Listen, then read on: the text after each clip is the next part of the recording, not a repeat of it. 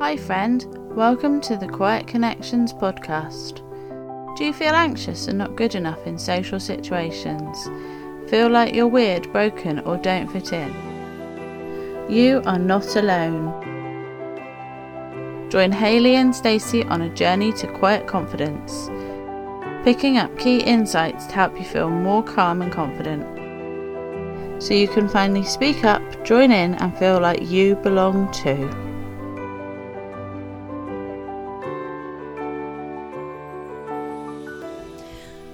Welcome back to the Quiet Connections podcast. I'm Haley and I am a highly sensitive person.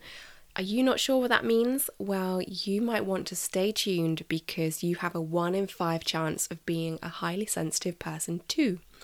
And in fact, it's probably more likely seeing as you have landed up here with us. Perhaps you've been told that you're too sensitive or too emotional or caring, and you feel like there's something wrong with you. In this episode, you're going to find out why it's so important to understand high sensitivity, what makes us highly sensitive, how this affects us, and in turn, how we, as a highly sensitive person, have special gifts to share with the world. Today, I am joined by Diane O'Shea for a conversation about being a highly sensitive person, recognizing what you need, and designing a life that works for you. Welcome to Quiet Connections, Diane. Thank you. Really happy to be here. Would you like to just share a little about your story? Yes, I would. So, um, there was a time in my life, well, a long period of time in my life, really, when I would um, look back now and say I was a bit of a disaster um, with anxiety, and at times that that actually exhibited itself as depression as well. And um, I've been on this very, very long journey to learning where that comes from and understanding it and and even embracing it. And I'm at this point now where I just I'm in love with life and I really want to help other people if I can, uh, you know, shortcut their journey a little bit. And who is it that you help at the moment? So I work specifically with a category of people called highly sensitive people. This is a term that was coined by Elaine Aron. Yeah. Um, she wrote a book called The Highly Sensitive Person, and I ran across it in a bookstore when I was 32. And I had to stop and say, wait a minute, people have told me 20,000 times in my life that I'm too sensitive. I have to pick up this book. yes, I can relate. and I've read that book and it was life changing for me. How was it for it, you? It is, isn't it? You know, it really was life changing. Um, I was taking a weekend by myself and went and just stayed in a hotel room and I I had planned on just reading. Um, I'm a little bit of a bookaholic and I ran across this book and I read the first few pages and I it was I felt more seen than I had ever felt in my entire life and I devoured that book in the weekend. And that was really the beginning of understanding there isn't something wrong with me. There's something different from 80% of the population, but it is actually something that's right with me. Yeah. Okay. Tell us a little bit more. So, 20% of the population are highly sensitive. And what does this mean? Yeah. So, highly sensitive, this is a term that a lot of people shy away from because the term sensitive in Western society can feel like weakness. Oh, yes. Um, but but it isn't and it isn't just about being emotionally sensitive it's really uh, it's like having a nervous system on steroids that is just super highly tuned. And, you know, that can manifest itself as, you know, having a really hard time in group situations where there's a lot of noise. Um, you know, it can be simple things like tags on the back of my shirts drive me absolutely crazy.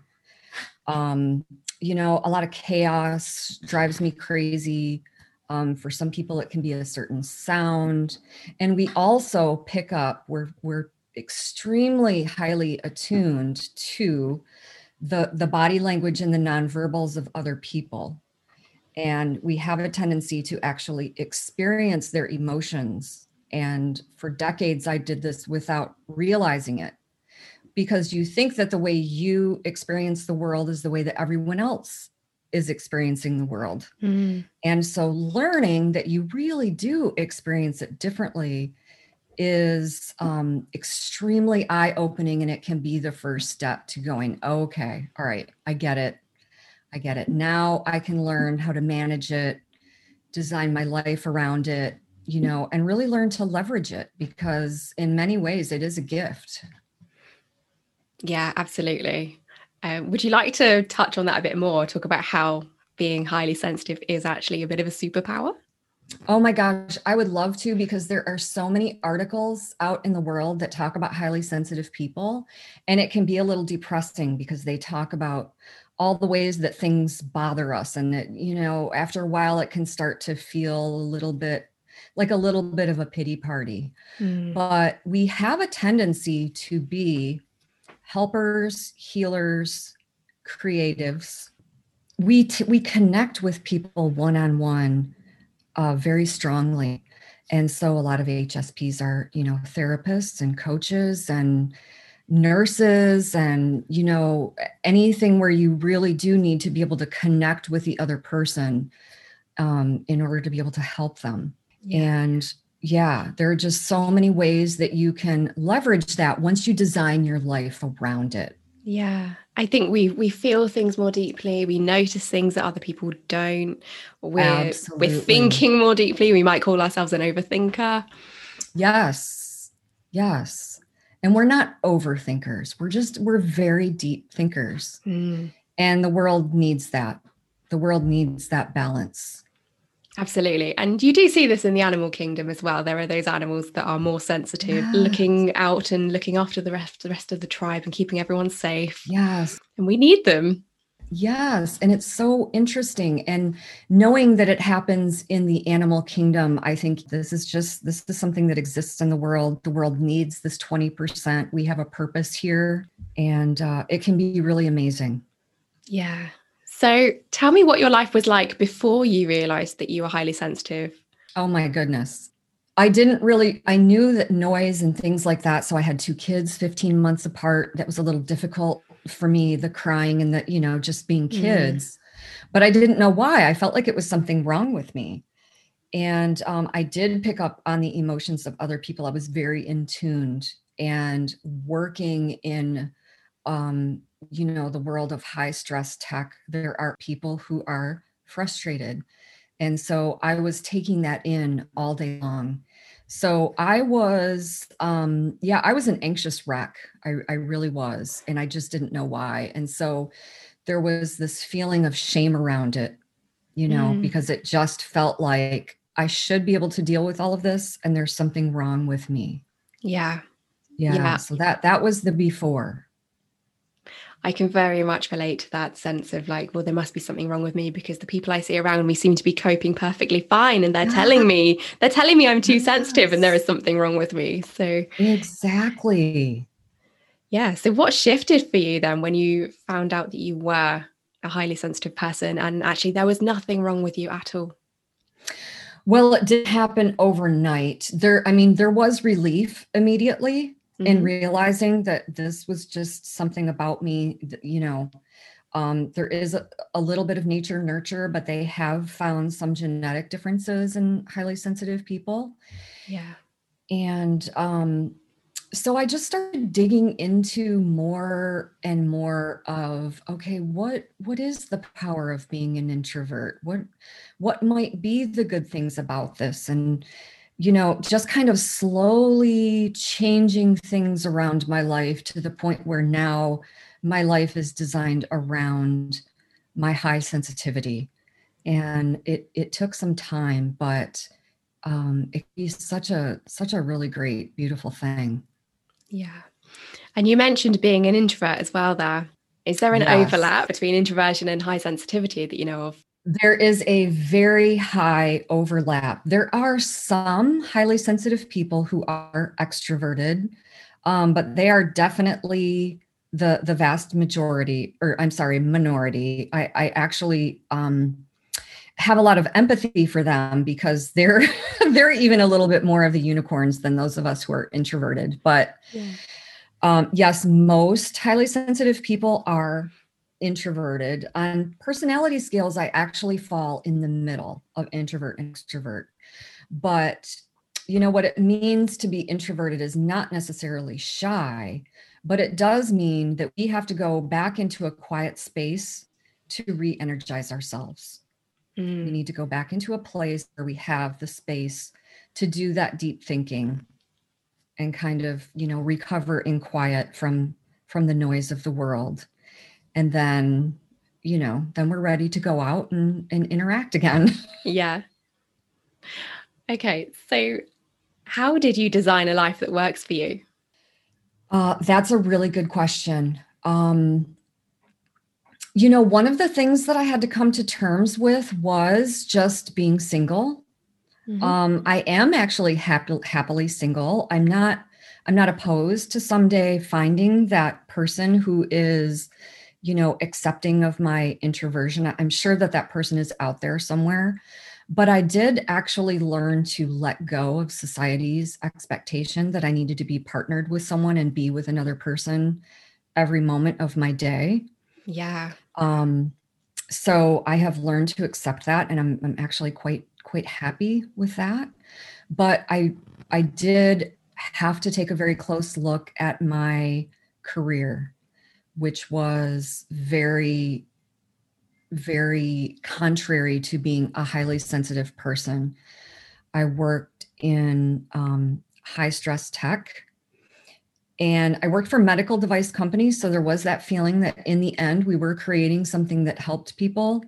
But it still was, uh, it was just a, a daily, hourly challenge for me to be constantly facilitating meetings of 12 to 20 people, um, facilitating, you know, these stressful negotiations.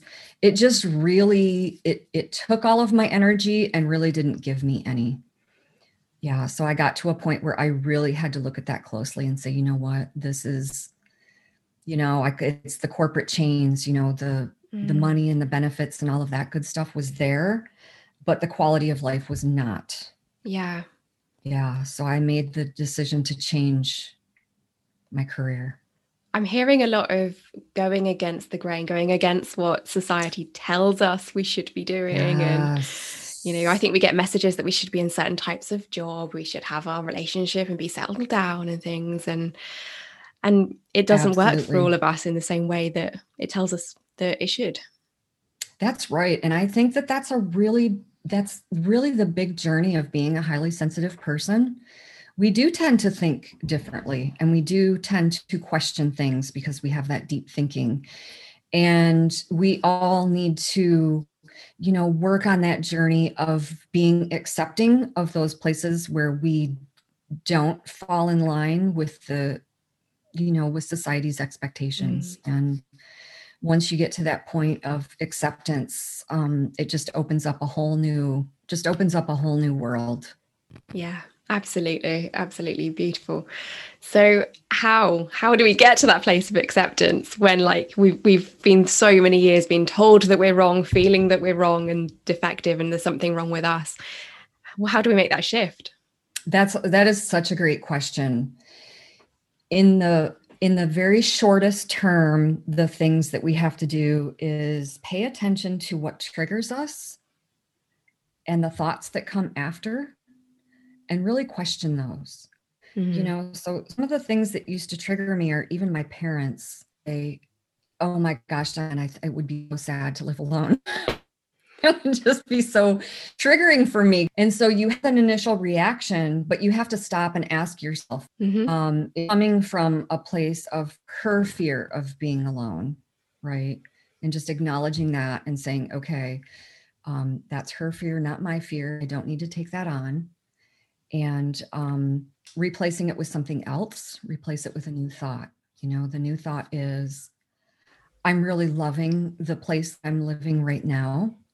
I am I am open to a partnership at some point. Um, but I'm really happy with where, where my life is right now. It's okay yeah. that she feels the way she feels. and it's okay for me to be who I am. And so, in every instance, you just kind of go through that same thought process and question what is it that's triggering me? You know, is it real? What's the story I'm telling myself? And questioning that story. Oh, I really like that. What's the story that I'm making up? And and I think that you're right. We have all of these beliefs that we collect as we're growing up, and they're not necessarily ours. They're not necessarily true. They're kind right. of other people's expectations. So it's we need to really separate that and then think about what feels good for us. What's our body telling us that we need? Yes, absolutely. And I think that's a really good point that you just brought up because as highly sensitive people, we do tend to feel things physically first Mm. So when something triggers us, we do tend to feel it. And so really tuning into our bodies and listening is a you know a, a really huge advantage that we have where you know people who are not highly sensitive may not have that cue um, yeah. so it may take them longer to figure out you know what's eating at them so yeah. yeah that's a great point. and again i think that takes practice because again we're li- living in a culture that kind of tells us to live in our heads and do what makes sense and what we can logically explain. And we're not always taught how to listen to our gut and our, our intuition. Absolutely, absolutely true. Yes. And I feel like we were given intuition for a reason. Mm. And so learning even what intuition feels like to us, we have a tendency to feel intuition first as well. And kind of learning to get comfortable with listening to that. Yeah. Yeah. So what would the the first step that you would suggest to somebody be? Um, if we're getting in touch with their intuition. Mm. Yes. Well, think of a time when you had a really strong intuition about something and it was correct. Sometimes we just get an intuition that someone is just very kind and they're very nice people and, and we just want to have a relationship with them. And sometimes we have an intuition that there's someone who is not trustworthy. Mm. and you know our intuition about people does tend to be right so thinking about a time when you had a strong intuition whether you listened to it or not at the time and then was that intuition correct right? And then just getting in touch with, okay, what did that feel like to me? And then as that feeling comes to you later, you know, paying attention to it. Yeah. Journaling about it is a great thing to do, you know, journaling about your intuition and then, you know, seeing whether that actually comes out to be something that's true or not can really help you get in touch with it. Yeah. So it's bringing awareness to it and building trust at the same time. Absolutely. Absolutely. You're building trust in yourself. Yeah. And I think it's really important to know that, you know, that intuition is really valid. And science has now proven that we have, you know, neural networks in our heart and in our gut, just the same as we do in our heads. So that intuition is is really part of your intelligence system. It's not separate to us. I completely agree. And there are times when our intuition tells us something my intuition tried to tell me for decades that I was in the wrong career. And that was a really big, scary change. So that was something that I really tried to stuff down for a long, long time. And, you know, over time, it started to come out in physical ways, mm. you know, um, physical issues and things like that. So, so it is good to to learn to develop you know being in touch with that intuition and um, doesn't mean that anyone has to go out and quit their job tomorrow but if it is telling you something like that you know just take small steps in that direction and see how that feels yeah yeah i have I've been in that situation too where everything was telling me to to leave the job it wasn't good for me it wasn't feeling good and in the end, I was getting really poorly and I just wasn't showing up as my best self. And I knew I had to leave. And I did kind of take a deep dive and, and leave. And I ended up unemployed for a little while and just spent some time exploring. That is amazing.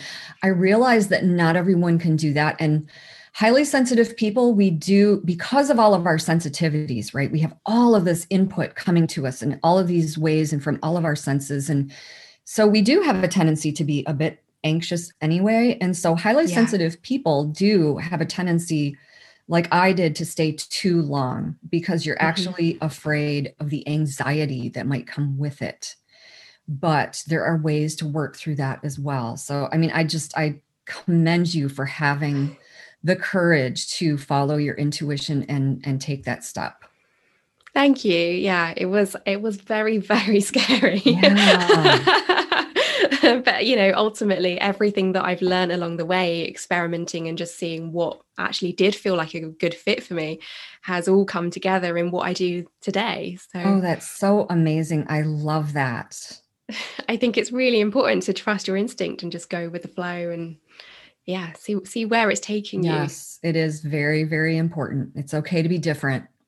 Yeah so you're mentioning about the anxiety and uh, yeah i can absolutely relate to the anxiety that you you might feel as a highly sensitive person.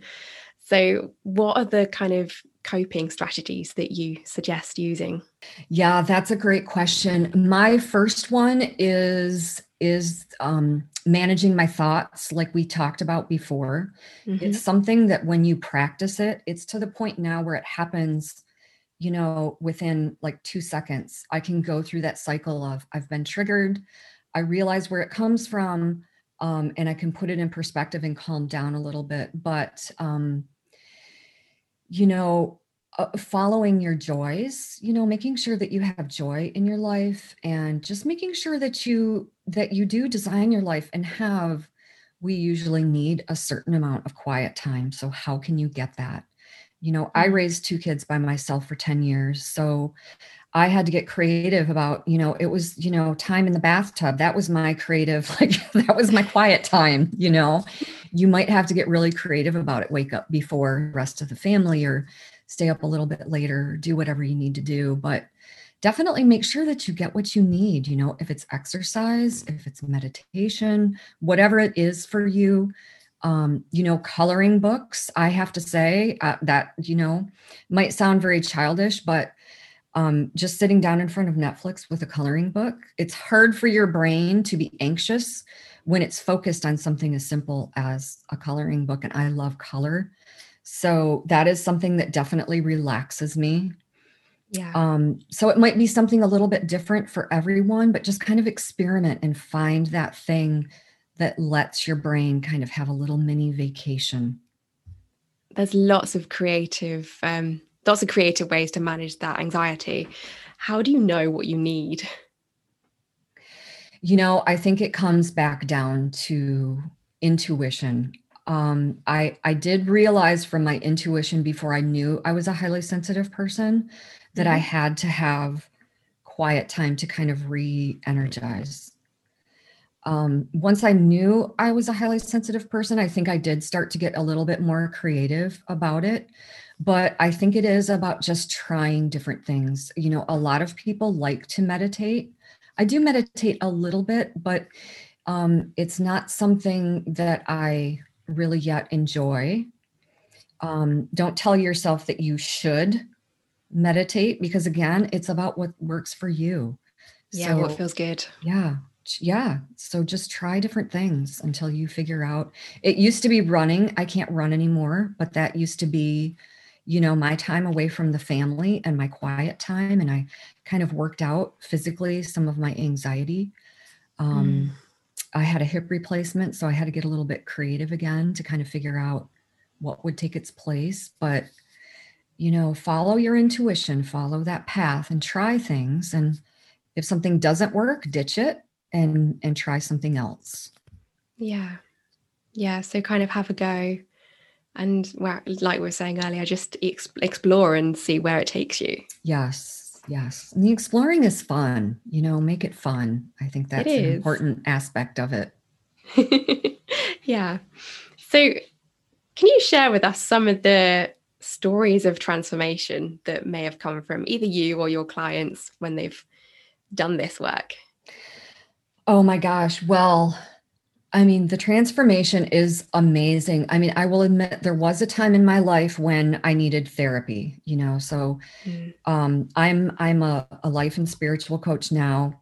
The difference between therapy and coaching is that therapy is if you really have experienced trauma in your life and what felt traumatic for me as a child might not have felt traumatic to someone who wasn't highly sensitive right? So there is no right or wrong but there there was a time when i was going through a divorce and i was becoming a single parent and i had just started a new job and it was like i need help.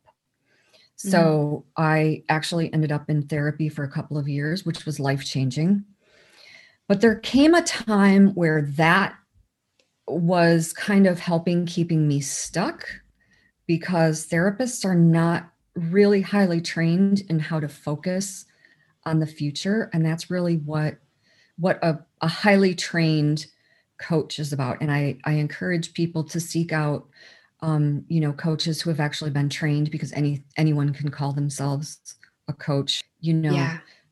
do your shopping for a coach just like you would for a doctor or a surgeon or or anyone else but there are people that i've worked with for only six weeks who have just realized these patterns. Because of our past we like you said we have these thought processes and these things that we take as truth that are just built in and they run our lives subconsciously. Um, but you can work with a coach and un- uncover these patterns and it can be life changing because as we're talking about it brings awareness and there are certain things where we can uncover our own patterns, but I talk about it. Uh, the metaphor that I use is you're on your sailboat and we all have an anchor. And there are times when your anchor gets stuck and you can't see under your own boat. So you need another person to just, you know, be able to, you know, talk with you and interact with you. And then, you know, as a trained outside person, we can identify those patterns and question them and help you question them. And it can be absolutely life changing. Yeah. I agree. Coaching is so powerful and it's it's what has really helped me as well. I had counseling for a little while and I just found that they didn't really get it. But yes. when I went to coaching, it was it was totally different with coaching. I think one of the most powerful things for me was I studied NLP and learn all about the way that we the our language patterns and the way that we think yes. and and the way that I was talking to myself and really keeping myself in this place where I felt like a victim was so so surprising and oh my gosh i did the same i did the same yeah. for all of those years i really felt like you know, I didn't consciously think of myself as a victim, but it was like, oh my gosh, life is so hard and all of these bad things keep happening. You know, I just, I really was stuck in this victim mindset. Yeah. And um, yeah, I think that is one of the biggest things that people realize in coaching is how they talk to themselves. They don't, they, they're oftentimes that's one of our anchors and we've done it forever. And so we don't even see that we're doing it.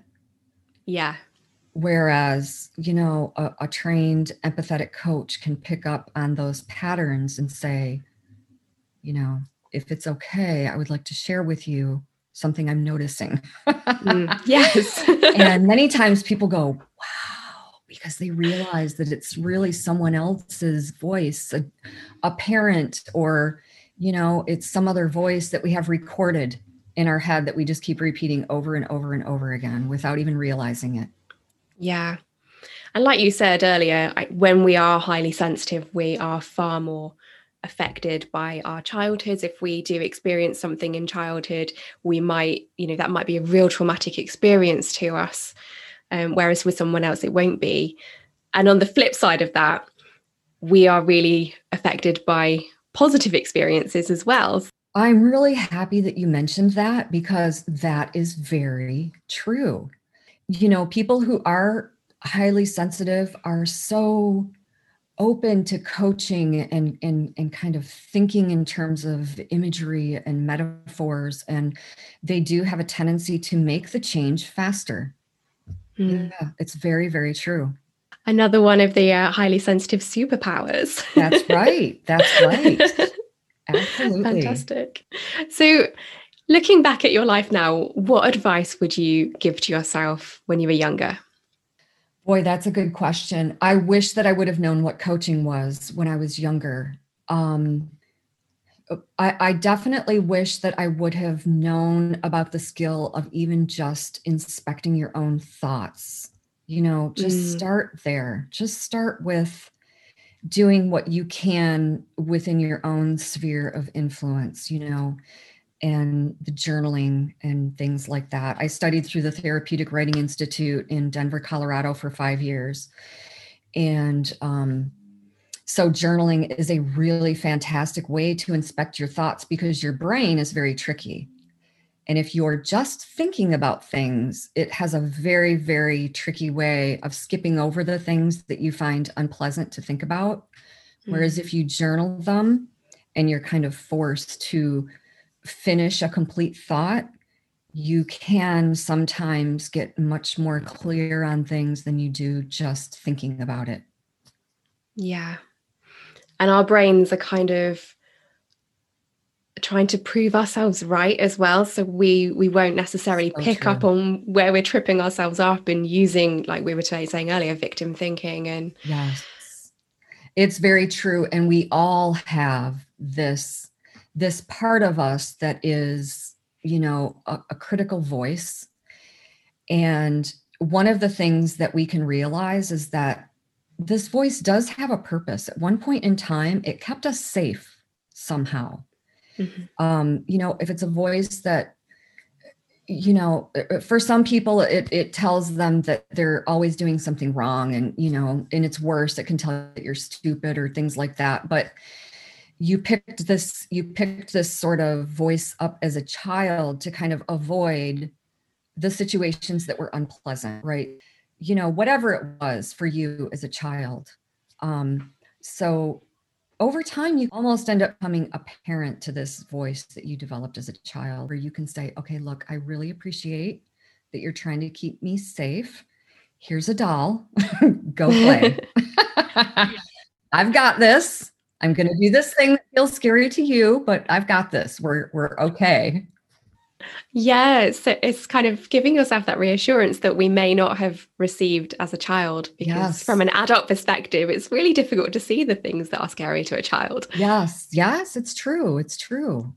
Okay, you mentioned that you have really worked on interacting with other people and speaking in front of others and that that used to be a bit of a tricky thing for you. Yes. Oh my god. Can you tell us a bit more about that please? Well, I can tell you when I was in high school, so I was very, very shy as a small child.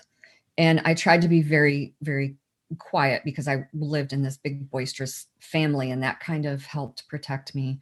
Mm-hmm. But in high school, I remember a few times um, there was this boy that I had such a crush on. I mean, I can't even tell you. I had a I had a picture of him. I don't even know where I got it. This is before the days of you know cell phones. Um, and I actually ended up getting a date with him and i was so terrified that i literally did not speak that's that's how afraid i was of of speaking and saying the wrong thing yeah and i think um you know this thing called exposure therapy where you know it's most famous for you know people who are afraid of a spider. It's like okay we'll just get you in the same house with a spider and you realize that that didn't kill you. Um you know you just take tiny steps. You know mm-hmm. what's one thing that you can do if you're really afraid of speaking to other people? Maybe maybe the one small step you take is to just you know say hello to a stranger at the grocery store. Um, or you know compliment someone on their outfit when you're out and about you just you take really small steps and you master that and then you realize you go oh my gosh that that had no negative consequences i i think i'm going to do something else and you just you just slowly take more and more courageous steps and you realize that it's completely okay. Yeah. Yeah, I love that approach. We call it our comfort zone stretch approach and and it might just start with like making eye contact with someone or yes. just a, a, small smile at someone and yes. and realizing that you get some warmth back and that's amazing, isn't it? Because often we expect the worst.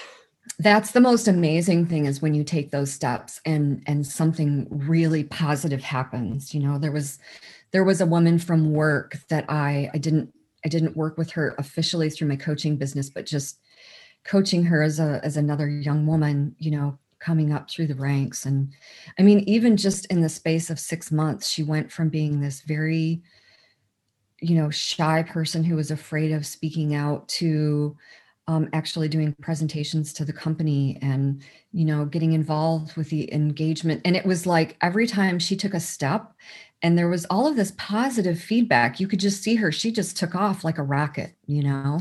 Yeah. it was it was really really fun to see. Oh it's so lovely isn't it when you see that? Yes. I feel like asking you about um times of conflict as a hsp oh my gosh. Yeah. I'm actually, I'm actually um, hosting a meetup group this weekend about that. Um, conflict can be very difficult as an HSP, especially when we're still at the point where we get triggered and we don't know how to deal with it. You know, it can feel like you have a little bomb going off in your head and you don't know why. And um, yes, in my younger years, I, I I had a temper, you know, that would kind of explode at inappropriate times at work and things like that. So I've had to really work through that. And again, a lot of it has been around, you know, one, understanding why certain people trigger you. I mean, I mm. did, you know, this this sounds so um, you know, kind of, of flippant and people talk about it all the time, but I, I really did have to realize that people like my father really triggered me um, people who were very um, abrupt and um, you know it kind of felt like maybe they were trying to make me feel stupid. I didn't mm-hmm. realize that in the beginning but those were things that really triggered and frustrated me. And so once i realized what that was and where it was coming from i could in the moment realize okay this is not my dad. You know they're they're probably not intentionally trying to make me feel stupid. I'm just responding to my childhood programming. Mm-hmm. Um, but even in the best of situations it can be difficult for us to um, kind of contain um, our our high emotions at that point in time. That takes a lot of practice. Um, you know sometimes it's okay to take a break if you can and come back and have a conversation with a person later when you're feeling more calm to say, you know, that made me feel, or not even made me feel, you know, this thing that you said, you know, had me feeling, or I had this response. And then, you know, they're almost inevitably going to say, oh my gosh, that was not my intention at all. You know, my intention mm-hmm. was this. And, um, talking it out can be immensely, immensely helpful with those few people that it seems like are always put in our lives to make us stretch. there yes. are always those few people, right, that just drive you crazy. Mm, I find that like they they keep showing up until you kind of learn the lesson. Isn't that the truth? I find that absolutely to be the truth that there are always one or two that you think, oh my gosh, have I not learned this yet? But on the positive side, I will say every time that you deal with it, you deal with it a little bit better and you mm. really do learn um, to get better and better at dealing with people. So if you can find a way to just tell yourself, this is really uncomfortable right now, but I'm going to make it through. And I will have time to sort of go into my deep thinking mode later to deal with it, but just, you know, encourage yourself. And the next time you deal with it, you'll be even better. And you just get better and better and better over time. Yeah. I think for me, the biggest thing was learning to sit in that discomfort and have hard conversations because my response was always to run away to avoid to try and do the easy thing and mm. people please and and then you feel like conflicted inside because you're not yes. doing what feels right for you we do that a lot as highly sensitive people yes mm. Uh, you know people do tend to have either the avoidance or kind of the little mini explosions and yeah. I, and I used to have both but um yes, we can learn to get better at that. And I, you know, I think that all people in times of conflict, it can be uncomfortable. It's just that we feel it more deeply than other people too. And we also are so deeply in tuned with the reactions of the person on the other end that we're dealing with both our emotions and theirs. And so yeah. it can take a little bit more practice to, you know, get better at dealing with it. Yeah, I think we take a lot of responsibility for other people's emotions and and that's why boundaries are so important too. Oh my gosh, absolutely. Absolutely. Yes, I it's just, it's something that I continue to learn all the time. It's amazing because, you know, life is a journey and you just continue to learn. I just I you know, if I live to be 95, I think I will still be learning something new about myself and the world. Yeah, I really like that we need to be thinking about ourselves as as learners and just stay curious. And it's okay not to have all the answers. None of us do. Absolutely. Is there something more that you would like to share with the highly sensitive community? Well i think you know just highly suggest elaine aron's book the highly sensitive person there are many newer books out there um, but that for me has been the best.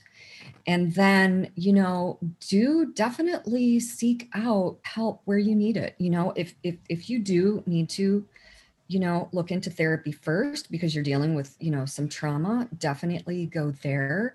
But if you want to make your life better, um, I do really recommend, you know, finding a coach that can help you kind of untwist some of these um, the story that you have inside your head and, and just some of these things that we that we drag with us under the boat because it it does not take years to change your life.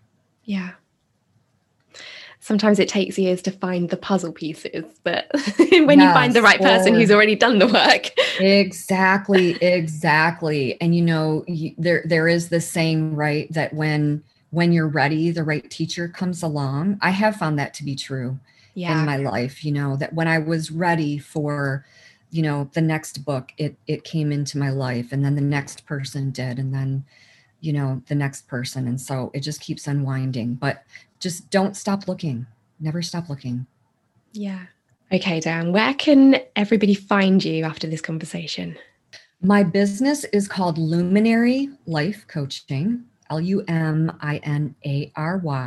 luminarylifecoaching.com um, my business is on Facebook and Instagram as well at Luminary Life Coaching. So yes, would would love to connect with more people. I love it. My goal in life is to help shortcut this learning process for other people. It took me, you know, decades and decades to get to this point of of self-acceptance and self-love and just really enjoying the life now as opposed to, you know, dreading getting up in the morning and so, you know, for anyone who wants a little help with that, um, absolutely reach out. Thank you very much. Um, and yeah, we will link to all of your social media and your website in the show notes and when we post this on social media too. Okay, that's so, fantastic. Love it. Thank you so much for joining us. It's been so interesting talking about high sensitivity and hearing your, your own transformation too. Yes, thank you. Thank you. It's been a pleasure.